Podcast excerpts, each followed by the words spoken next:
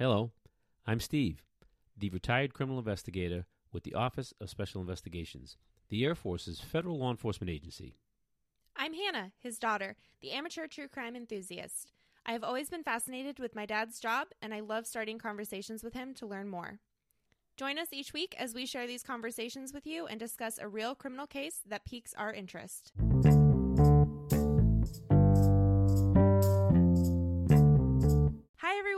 Welcome back to True Crime Archives. So, this week we have another little bit of a doozy for you. This is going to be a long one. There's a lot of information, a lot of back and forth. Dad, you and I both have a little bit, some different things that we found. There's Mhm. so much on this case, just like Yep. the Girl Scouts one. So, this is about Maria Ridulph, which up until recently, oh, it's still been like the oldest cold case that I've been able to find. So, on December 3rd, 1957, Maria Ridulph is seven years old, living in Sycamore, Illinois. Also, my apologies if I am pronouncing that wrong. Someone please correct me. Am I, do you think I'm pronouncing it R-? Riddle, Maria? Riddle, I guess. Riddle, Riddle. Okay. if we're pronouncing that incorrectly, I'm very sorry. She is the youngest of four children. She has two sisters and a brother. And on December 3rd, she is outside playing with her friend and neighbor Kathy Sigman, who is 8 years old at the time. Uh, at around 6:30, Sigman recalls a man who told them his name was Johnny coming up to them asking if they had dolls in exchange for a piggyback ride. This is that's all going to change a little bit. This is just her initial telling of it. Uh, Maria goes to get one and accepts a piggyback ride from this man named Johnny. Kathy says she goes inside to get some gloves because it was a little cold, and when she came back out, Maria and Johnny were gone. After uh, looking around for her a little bit, they end up finding the doll that Maria had brought to him discarded by a garage, and a neighbor remembers hearing a little girl screaming. Five months later, her remains were found about a hundred miles away from her home in Woodbine, Illinois. Illinois, sorry. so, like I said, this is was known as the oldest cold case to be solved uh, until sept- in September t- 2012. Uh, Jack McCullough was arrested and charged with the murder. At the time of the murder in 1957, his name was actually John Tessier. He had been the neighbor of the Ridulphs, one of the neighbors, and actually just lived right down the street and had known them for a while. At the time, he was questioned and had an airtight alibi, so the police, you know, at that time didn't really think much. They they took him off the list. They Right. actually took him off the list. So when they did the first photo, when they were showing uh, photos, they didn't even have his picture in there. Right. It's crazy. And then in March of 2016, uh, a post conviction. So, like I mentioned, in 2012, he was arrested and charged. So, and then in 2016, a post conviction review of available evidence showed he could not have been present at the place and time of the abduction. McCullough was released from prison on April 15th, 2016, and then a week later, charges were dismissed. So, that is a quick summary of everything we have. We're going to dive deeper into all of it in the timeline because the timelines are going to change a little bit, right? Mhm. Yes. So let's go a little bit deeper into the night. So December 3rd is when she goes missing. So they go outside around six o'clock, right? hmm It's her and Kathy. It's snowing. They want to go outside and play in the snow. They're excited. So they go outside around 6 p.m. Um, and there are a lot of witness testimony that say they remember seeing the girls playing alone outside until about 6:15, 6:20. So they're gonna testify and talk to the police and tell them that that's actually when they saw the girls playing alone, right? At around that time, there's going to be more witness testimony that say they saw the girls playing with a man. So around like 6:15, 6:20, Yeah, there were, I just double checked. There was about twenty. 20 witnesses. There's about twenty witnesses. Yeah, which is a lot of people. That's you would think that's a lot of witnesses. Mhm. So they say that they saw the girls playing with a man. It's around 6:15, 6:20. Now 6:30, 6:45 is when Maria goes inside to get the doll.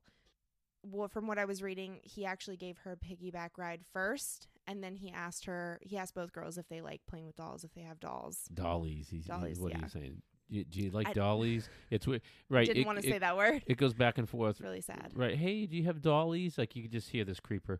Hey, do you have? Do you like dollies? Do you have dollies? Well, 1957, the girls, yeah. 1957 version of I have Yeah. candy. So she goes inside to get a doll after M- she Maria goes inside. Maria Maria goes inside. Yes, she comes A- back after out. the piggyback or before the piggyback, or we're not really sure. my like deeper reading, like going more in depth, my understanding was that she did actually get the piggyback ride first, Mm. First, yep, and then that's, go inside that's and what I get the think doll, so too. right? Okay, And then she comes back outside, and Kathy then goes inside to get some gloves because she's cold, which I thought was interesting because Maria went inside first. Right. And so Maria left this Johnny and Kathy alone. And he, I, I think Kathy testified when she was younger that uh, in 1957 that he maybe touched her on the arm or the thigh, and she kind of pulled away and was uncomfortable with that. So it's it's because I know the question you're going to ask. Why didn't he just kidnap her? right. He he might have identified Maria as the more vulnerable one, perhaps. Uh, it, maybe it seemed like Mhm.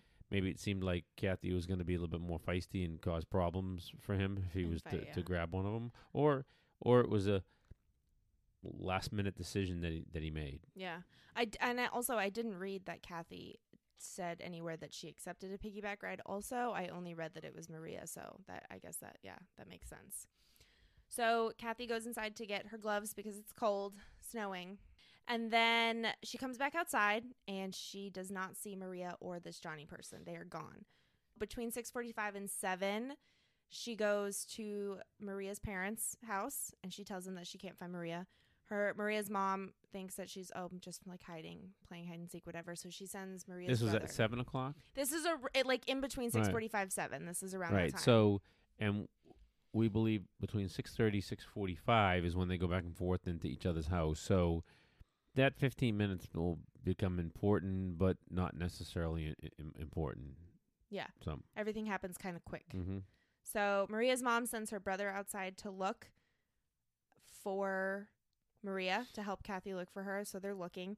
And at seven o'clock, this is when a neighbor will later testify and tell police that they actually heard a little girl scream. Now, in everything that I've read, I, c- I can't find anywhere that it says that the parents heard the scream or that Kathy and the brother heard the scream. No, it's only the neighbor. neighbor. Right. Yeah. One, witness.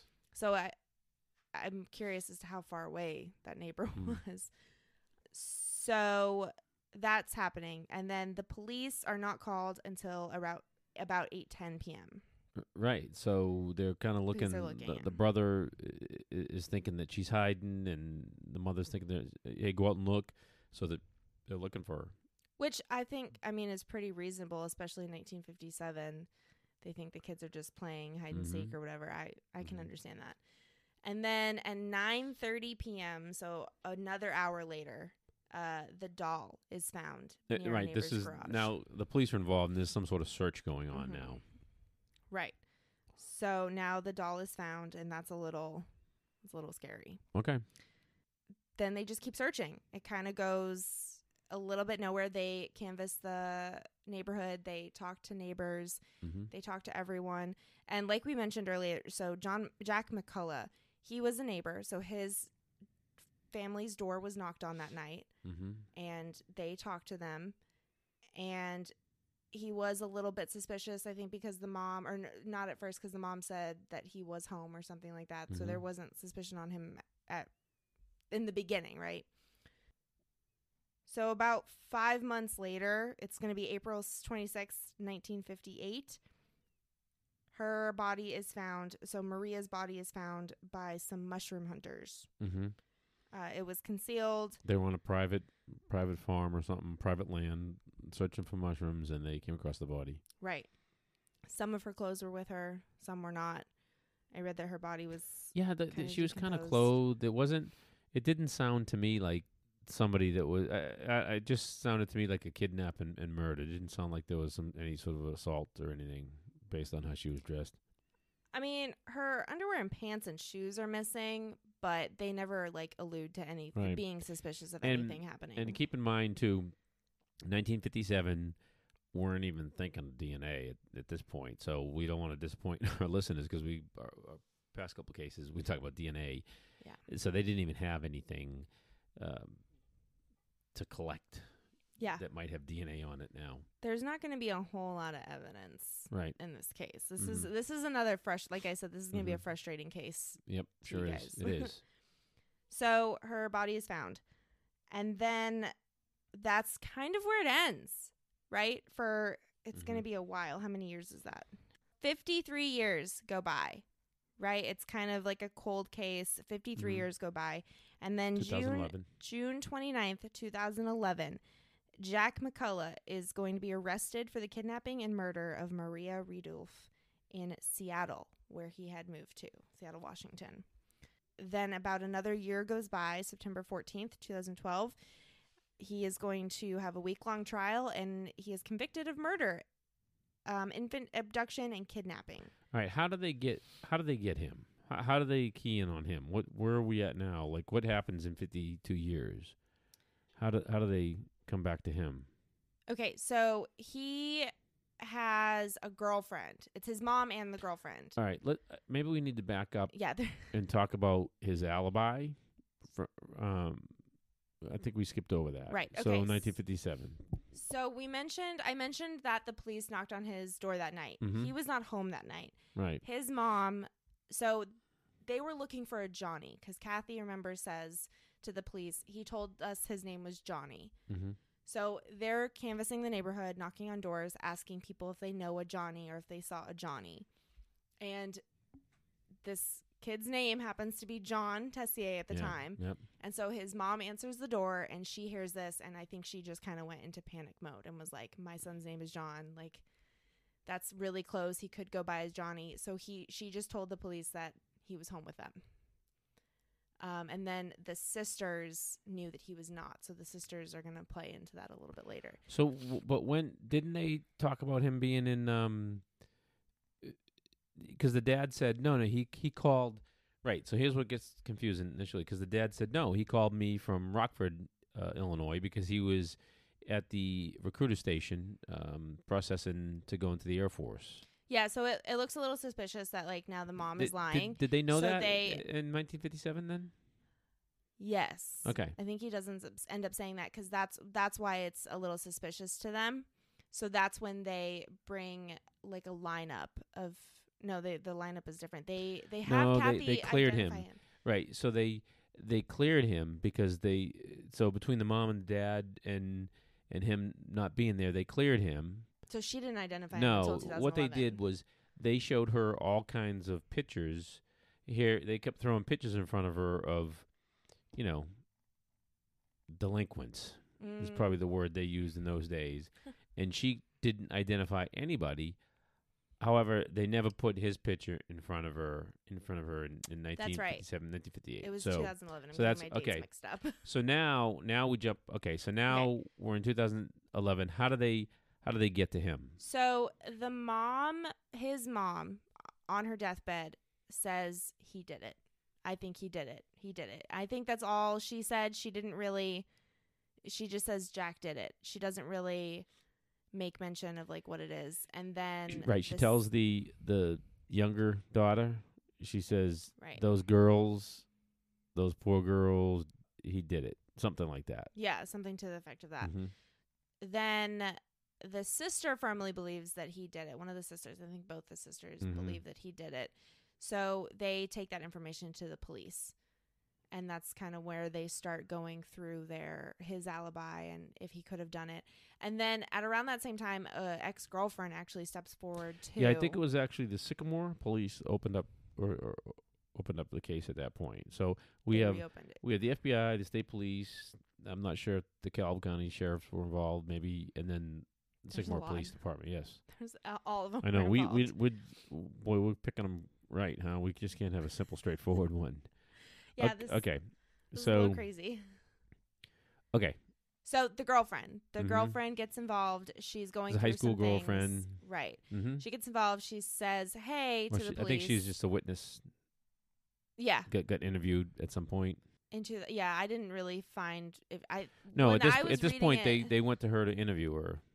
right Okay, they were they were going so back. tell us about this guy. yeah, so she goes through some old stuff and she finds a train ticket because the one of the she was original looking for a picture. They wanted a picture. right, and him. she finds the train ticket and she goes, "Oh, this is a it was actually a government issued train ticket because he was so part of his alibi was that he was up in Rockford to he was enlisting Right. in the military, he took the Air a- Force. Uh, according to his alibi originally, he took a a train to Mhm. Chicago and then got off and went up to Rockford. I guess Rockford uh, somehow taxi. I can't remember what it, what it was. Taxi and Rockford is where the um, the processing station was, or the recruiter station, to, to talk to them about processing to go into the the Air Force. mm-hmm. It's kind of weird for me. At seven o'clock at night, I think is what what they were talking about.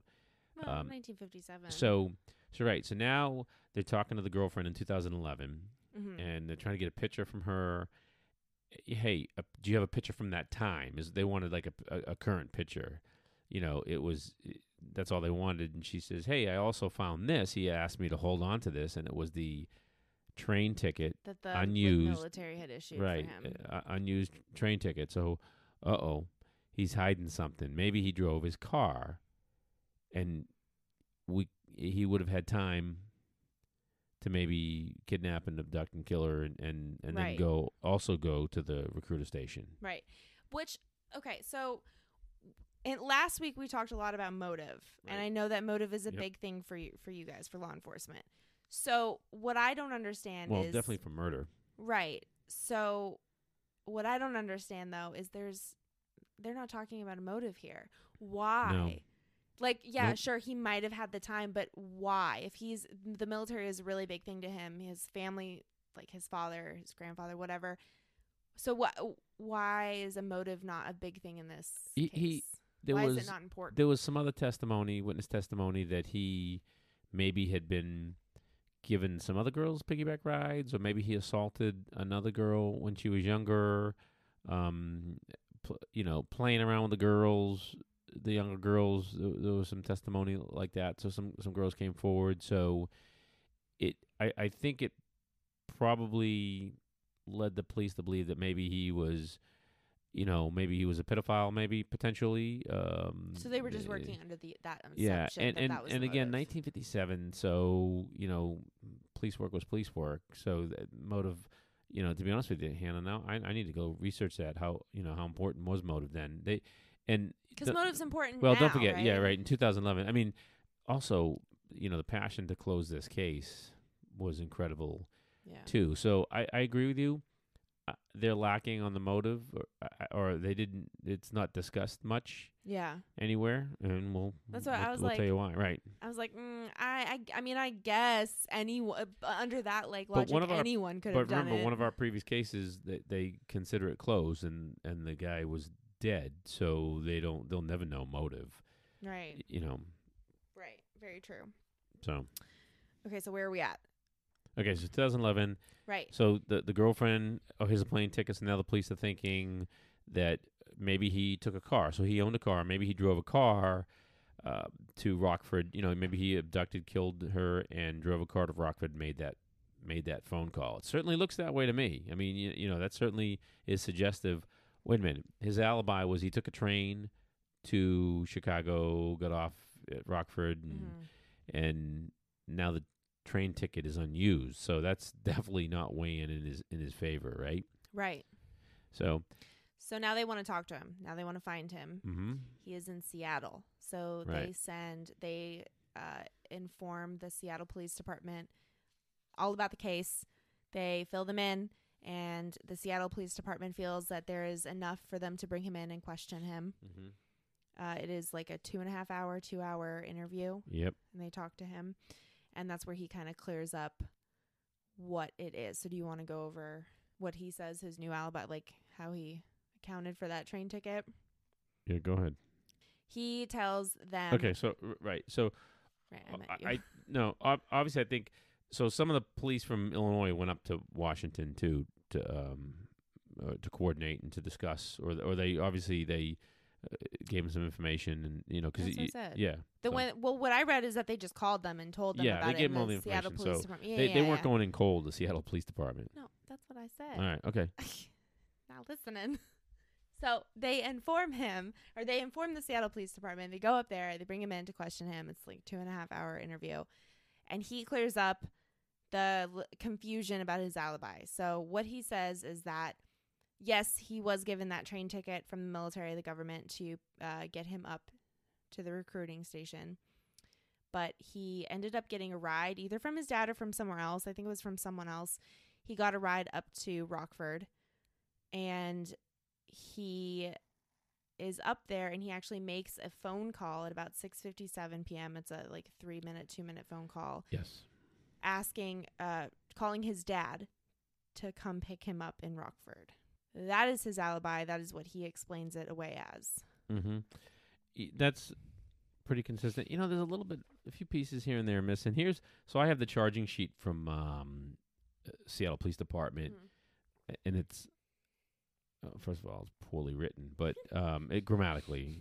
poorly- So it says John was asked to explain his whereabouts on the evening of December third, nineteen fifty-seven. He told the agents that he was trying to enlist in the army and had been in Rockford, Illinois. He said that he, he had gone to Chicago, Illinois to take a physical examination. He claimed that he had been given a train ticket from Rockford to Chicago. And this is a little bit different too, right? So, Mhm. and that is how he got there. During that, a spot was discovered on his lung, which threatened his eligibility to serve. He told the recruiters uh, that this was a lifelong condition, and steps were taken to confirm this and uh, accept him into the military. This is all. This is all stuff that can be verified. So Right. I don't. I don't find anything where the police actually went and pulled those records. They, the FBI did go and Mhm. and interview the person he allegedly had, had talked to. Yeah, doesn't it Uh, say that he came in contact with a bunch of military personnel? Right. Yes. So okay, let's back up for a second. I want to make sure I didn't get it wrong. So he's saying here that they gave him he had to get to Rockford and they gave him a, a train ticket from Rockford to Chicago. Is that what we thought the the train ticket was, or was it? I thought that so the train ticket that she had, I was under the impression that it was from Sycamore to, To- Chicago. Yeah, that's what I thought too. So So right. it sounds like he got to Chicago on his own. he said that he that the train arrived in Rock. See this, this listen to this this is what I'm saying. This is what a, a, a cop wrote this Mhm. apparently. He said that the train arrived in Rockford at 6:45 p.m. Wait a minute, he just said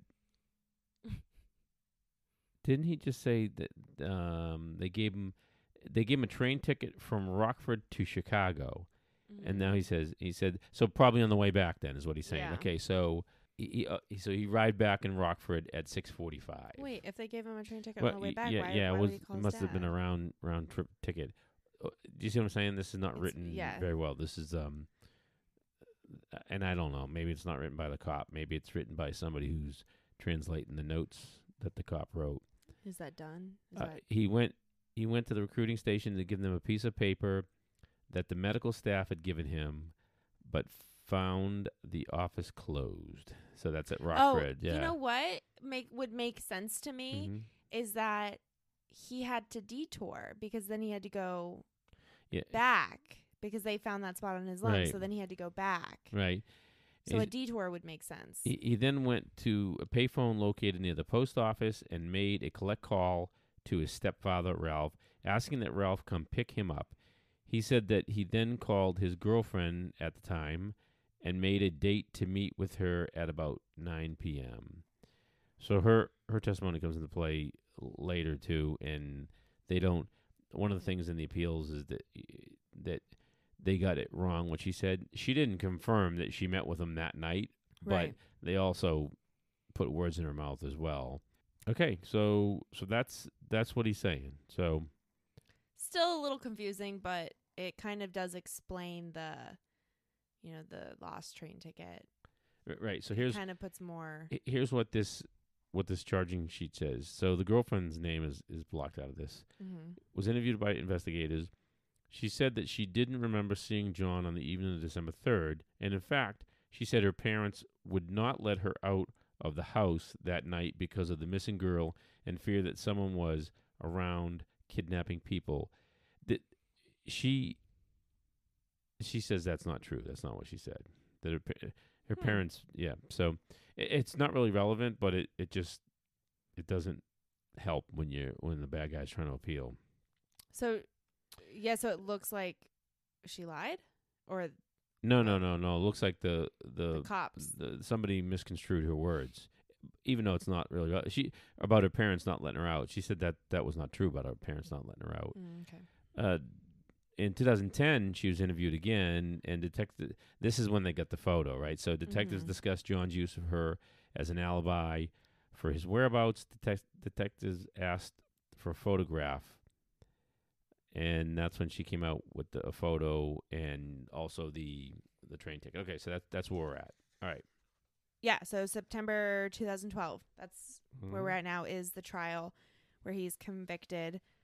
This is when I was talking about Kathy and that lineup. Okay, so this is So, this so is was it 2010? So it was before the trial. So I think it was Right. around 2010, 2011, right, same the same time. 2012. Yeah. So they go and and she's uh 50 s- no no, she's 60 something.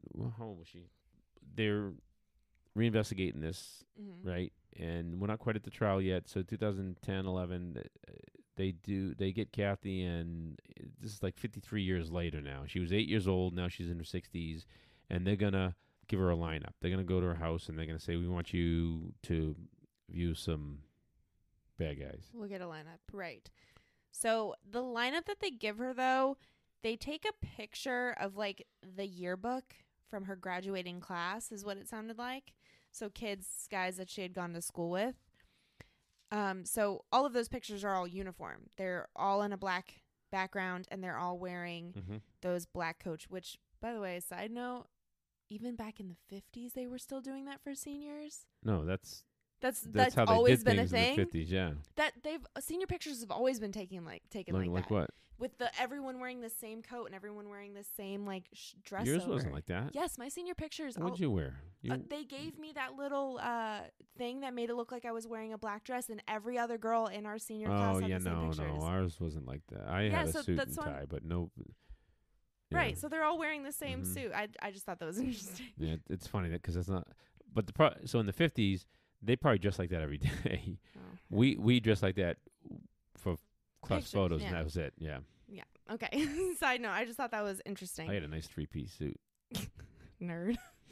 with one of those tie ta- tie bars they had. The tie bars it was really cool. Went through Did you shirt. wear it when yeah. you guys had football games? yeah, yeah, yeah. Okay. So anyway, so do do do.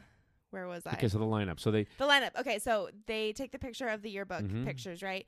Like I said, they're all uniform, and then they throw in Jack McCullough's from the time, which again he was John Tessier at the time. Yep. And from, his from picture, that time, yep. he was expelled from the school, so he doesn't have a senior yearbook picture from that school.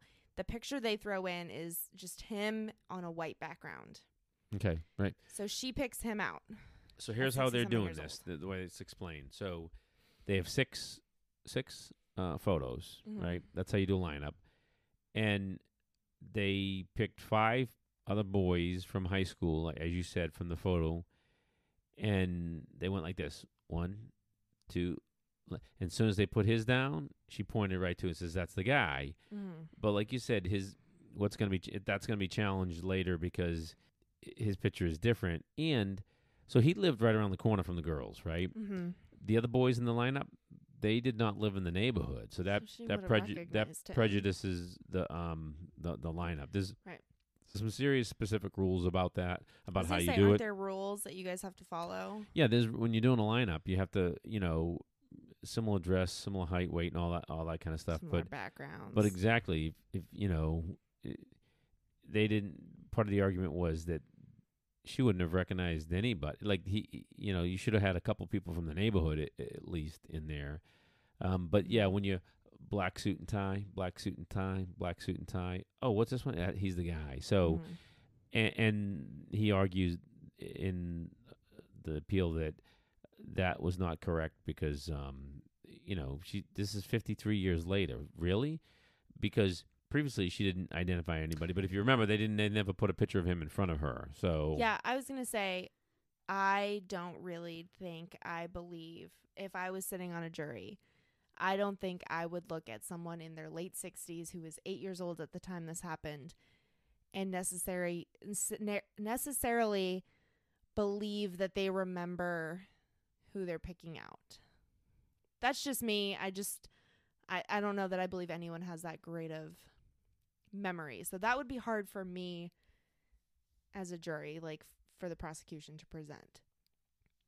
Because again, remember, there's no DNA. This is really all they have, so it has to be like Well, it, it was airtight. actually so it was actually held up through the appeals court as as as being okay, and there's some previous case law, uh, and then I think what it boils down to in legalese is, you know, the the credibility of witness testimony lies within the trier of the facts. You know, the the court, the, the jury, and Mhm.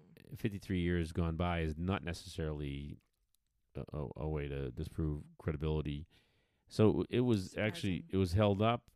However, it, it's well at the end here in a minute when we when we talk about it, it it's the one thing that the uh, state's attorney actually says was just an unfortunate mistake or something like that. right. Okay. Which I mean is an amazing thing that she did anyway. After 53 years, for her to have to go through this Mm-hmm. again all these years later. I'm not saying anything, you know, negative. Mhm. I just Okay. in normal circumstances. All right, so that's what happened. So she, so they got the girlfriend, they got her now saying he's the guy. They got the the train ticket uh, debacle. Right. There is also some Oh, they're interviewing. So Seattle police Right. are interviewing him. So there is some you guys can go and actually watch this interview. This is out there. This interview from the Seattle Police Department. What I was reading is that the police when they were in, interrogating him and then even the police in Illinois when they get back to him and they actually see the footage, they make claims that he was saying like she was such a lovely lovely little girl. Like they say that she he was talking about her in a very like perverse way. But then when you go back and like watch the video and you hear him talk and one of the arguments in the appeal is that that's not actually what he said so one of the arguments is that the police were kind of twisting his words like you said earlier and they were kind of putting words in his mouth moving around the things like with the girlfriend is kind of what the accusation is going to be. What interview was that? What interview was So it? that's in Seattle when the Seattle Police Department goes to get him. So you're saying that's online that people can go see. right, see. you can go see. Okay, You yep. can you can watch that. I believe it's on YouTube. But it's up there. Okay. You can actually watch it.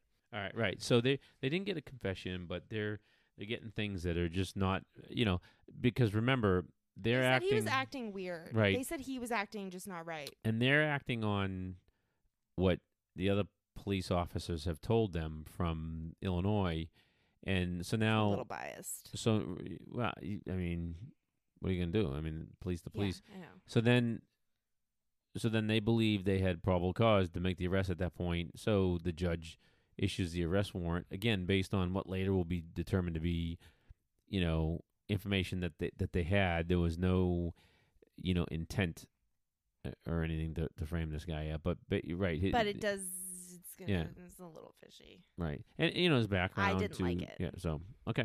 Right. Okay, so we kind of gave a little hint as to what's going to happen.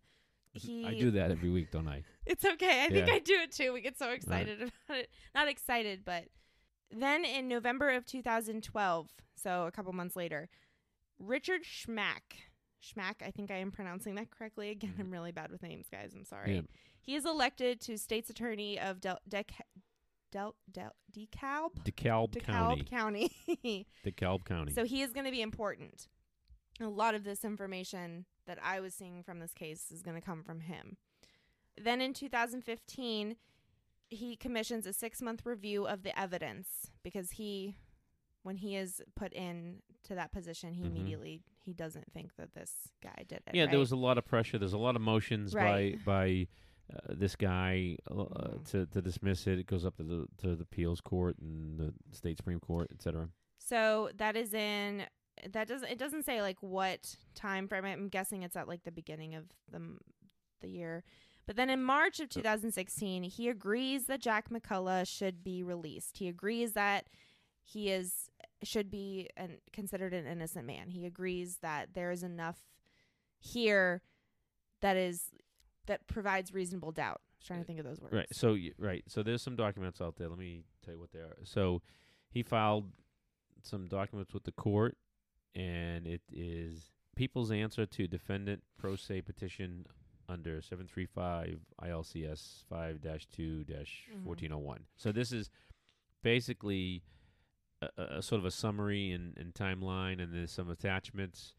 Um, So- and then there's timeline, support, and documents uh, about everything. So they did a thorough review. These Right. we'll we'll have our the sources uh, posted on yes, this I'm gonna put up everything. on this podcast, so you, you can go and pull the, the court document. But also, he he did a press release in March March 25th of 2016, and he does a press release. Essentially, it's about a three page thing, and it and it and it talks um it, it talks about things. That it talks about the timeline, right? Mhm. So basically, all the info. So he reviewed the reports of investigation, the court, the appeals, but he also reviewed FBI evidence. So there was a lot of a lot of documents that were suppressed that weren't allowed that, that the defense could not bring into the court, and a lot of it was in the FBI's possession. So he reviewed everything. Ev- all he called it new informa- uh, new evidence Mhm. evidence is, just was not allowed to uh, be brought into court for whatever reason. And because the defendant was saying that everything is based on hearsay, circumstantial evidence, and decades old recollections, right? Mhm.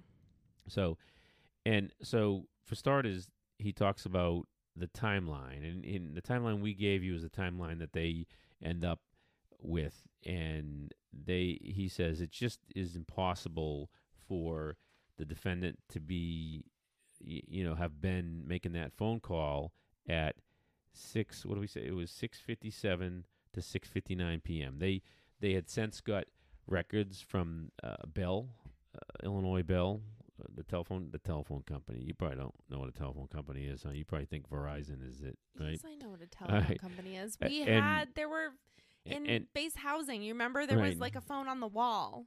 and he and he says Not that young. the call was placed from a payphone at the post office in downtown Rockford. Mm-hmm. And because somebody somewhere along the line, somebody said, "Well, where was the payphone?" Sometimes it could be on the outskirts, and and Mhm.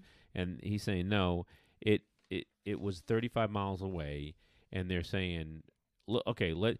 And they even speculate. Let's let's say it was 6:30. Let's go with the the earliest possible time that she was abducted, 6:30.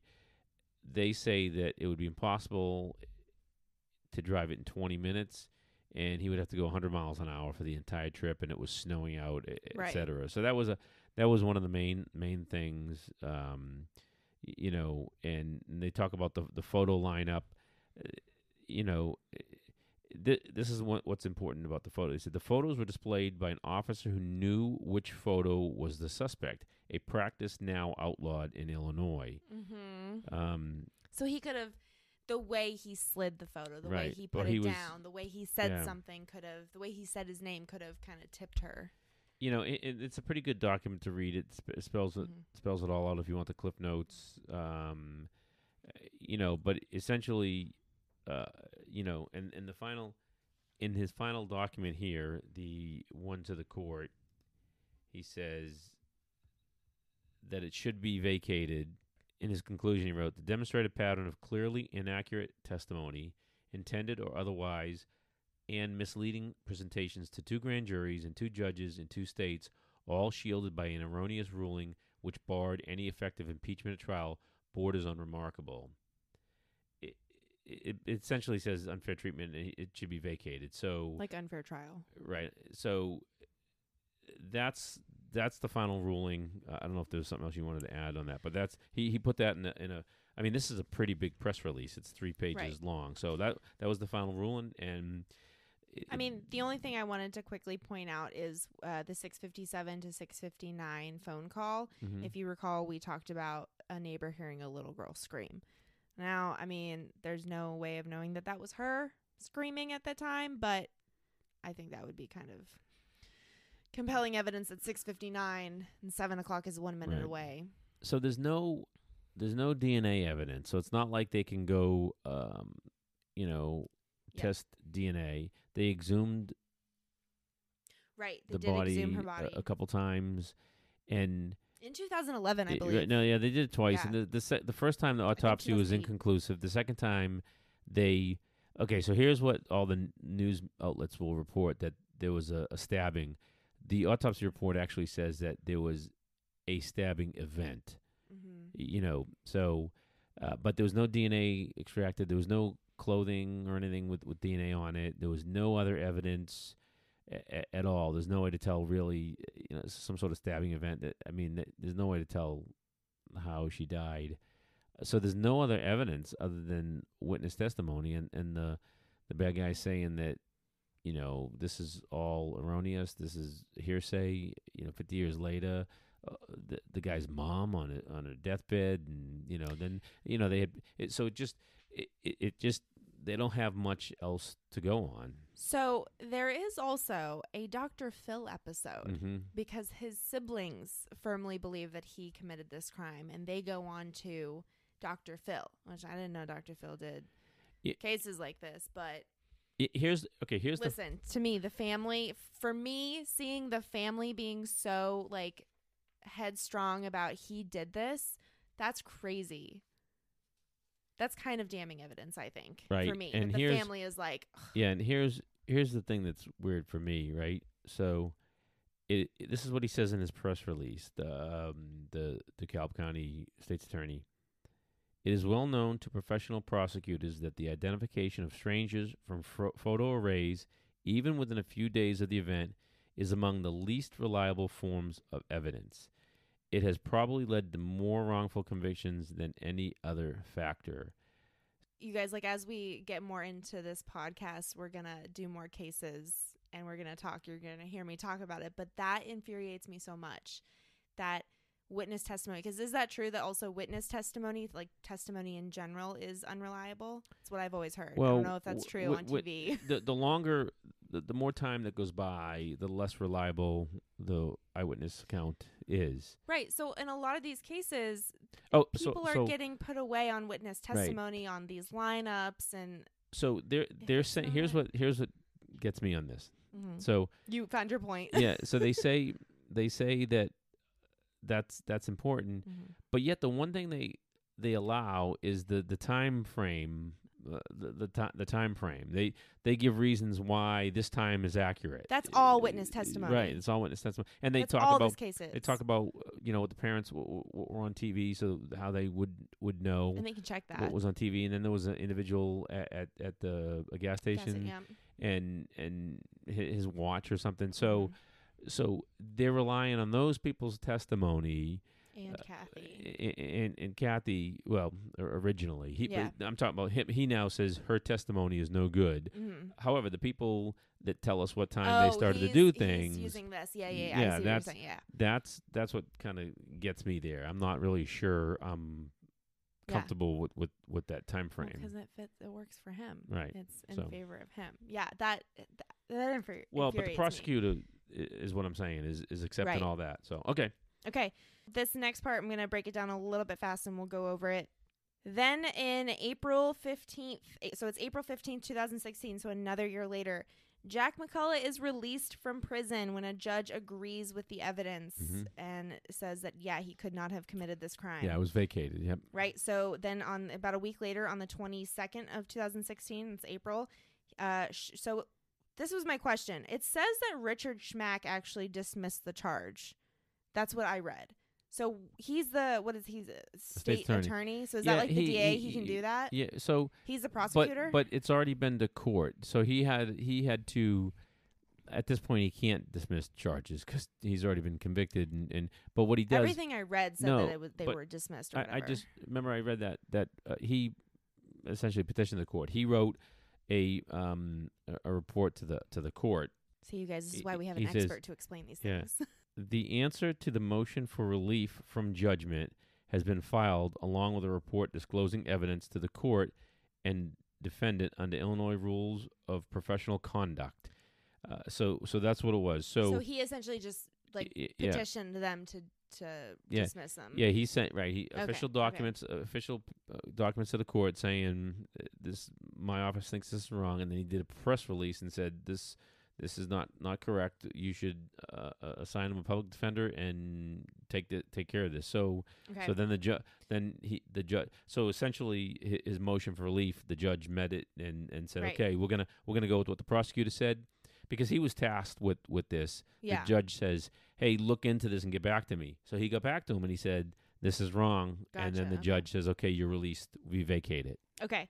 So then that's where we're at. So then another year later, April 2017, this is just a few years ago, Mm-hmm. uh, William Brady, who is a judge, he gave Jack McCullough a certificate of innocence, Hmm. which that allows him to then file lawsuits. So that same month, he filed a federal lawsuit for ro- his wrongful conviction Mm. against Illinois and Seattle, which I thought was interesting. Yeah, c- they're not. He's probably not going to win against Seattle. He did. Really? He did last year. Last year he won. July of last year he won. So? Illinois, Really? Yes, They're just yep, acting upon what you know information. which I thought was interesting because it was saying that like okay, so he was able to file that lawsuit against Seattle, Mm-hmm. but because it had been more than three years that the police officers who interrogated him, Mhm. arrested him, whatever in Seattle, they cannot be reprimanded or get in trouble or lose their like like Right. let's say they got like a pay raise within that three Yeah. years, they get to keep that. They get nothing's gonna happen to them because it's been more than three years. Mm-hmm. So he was able to file the lawsuit and he won, but nothing was really gonna be done. All right. So he Sycamore, Illinois, settled that year for three hundred fifty thousand. So that's in two thousand seventeen. Twenty twenty, the city of Seattle settled for three hundred thousand, and then July of last year, the state of Illinois settled for three million nine hundred seventy-five thousand, and then they also gave him a ninety-five thousand dollars in compensation, which I thought was the same thing. So he got a lot of money from yeah. both states and the All right. the town. It's it's a sad sad case because they, they don't now. Yeah. Here's one one of the, is a good piece of news. So the, uh, on um in March of 2016, when Schmack put this letter out to the press, the same day he got a letter t- addressed to him that potentially ID'd a new suspect, and he turned that over to the police immediately, and that's that's where it there's no more information about about that. So that was five years ago. Mhm. I, I would I would have thought that you know if that was a good lead, they would have probably had it by now. So Yeah. So that's that's the last piece of information we have from from their office. Yeah, so that's I mean it's rough because uh her family, Mhm. Maria's Maria's family believes that he did. Yeah, this is a tough one. So it is tough. But I do have a place uh if you guys, you know, if anyone has any information, you can email. There's an email info number. So it's isp.crimetips at illinois.gov. You can email any tips or information that you have about this case. You can also call 1 800 222 8477, which is, it ends up being 1 800 222 TIPS Right, with and any this information. and this is probably going to be somebody who's sitting around, you know, maybe our age, between uh, you know my age in their 40s, 50s, and maybe they have an uncle, an older brother, an older sister, or maybe a story was passed down in in the family, or maybe they have maybe they're some sort of relationship, or they went to a yard sale and they bought a box or something, and they have information. That that's what's Yeah. gonna that's what's gonna uh, come come forward. I mean, nobody. I, I don't know. Our lesson is go share the story. I don't know if they're gonna know, but you never know who who who has a relationship, who's from this area, and who again has an uncle, older brother, or, or Yeah. somebody, grandfather, or somebody that knows the story and can point in the right direction. So this would okay. be a case that would be it would be wonderful if there was DNA because then it could potentially, you know, oh, be Oh, yeah, like they would have went the there years ones. ago, right? Yeah, so Okay. this unfortunately, but yeah, if you guys have any information, know anything, I will also put that email and phone number up on our Instagram. So I'll Mhm. have that available for you guys to go uh, write that down, send it to someone. All right, another one down. Awesome. Yep. Good job. Thank you guys so much for listening and sticking with us each week. We are really enjoying talking to you guys, essentially. We're enjoying our conversations and getting to share them with everyone. If you are enjoying this as much as we are, please rate and review our podcast on Apple Podcast. We really love all the feedback, just hearing from you guys. So please, please do that. Help us get out there, get a little bit more attention. We can share it with more people, grow the family. And then you can also do that on anchor.fm, as well as follow us on Instagram at True Crime Archives Podcast for more behind the scenes and updates. And we will see you guys awesome. next week. Next week. Later. Bye.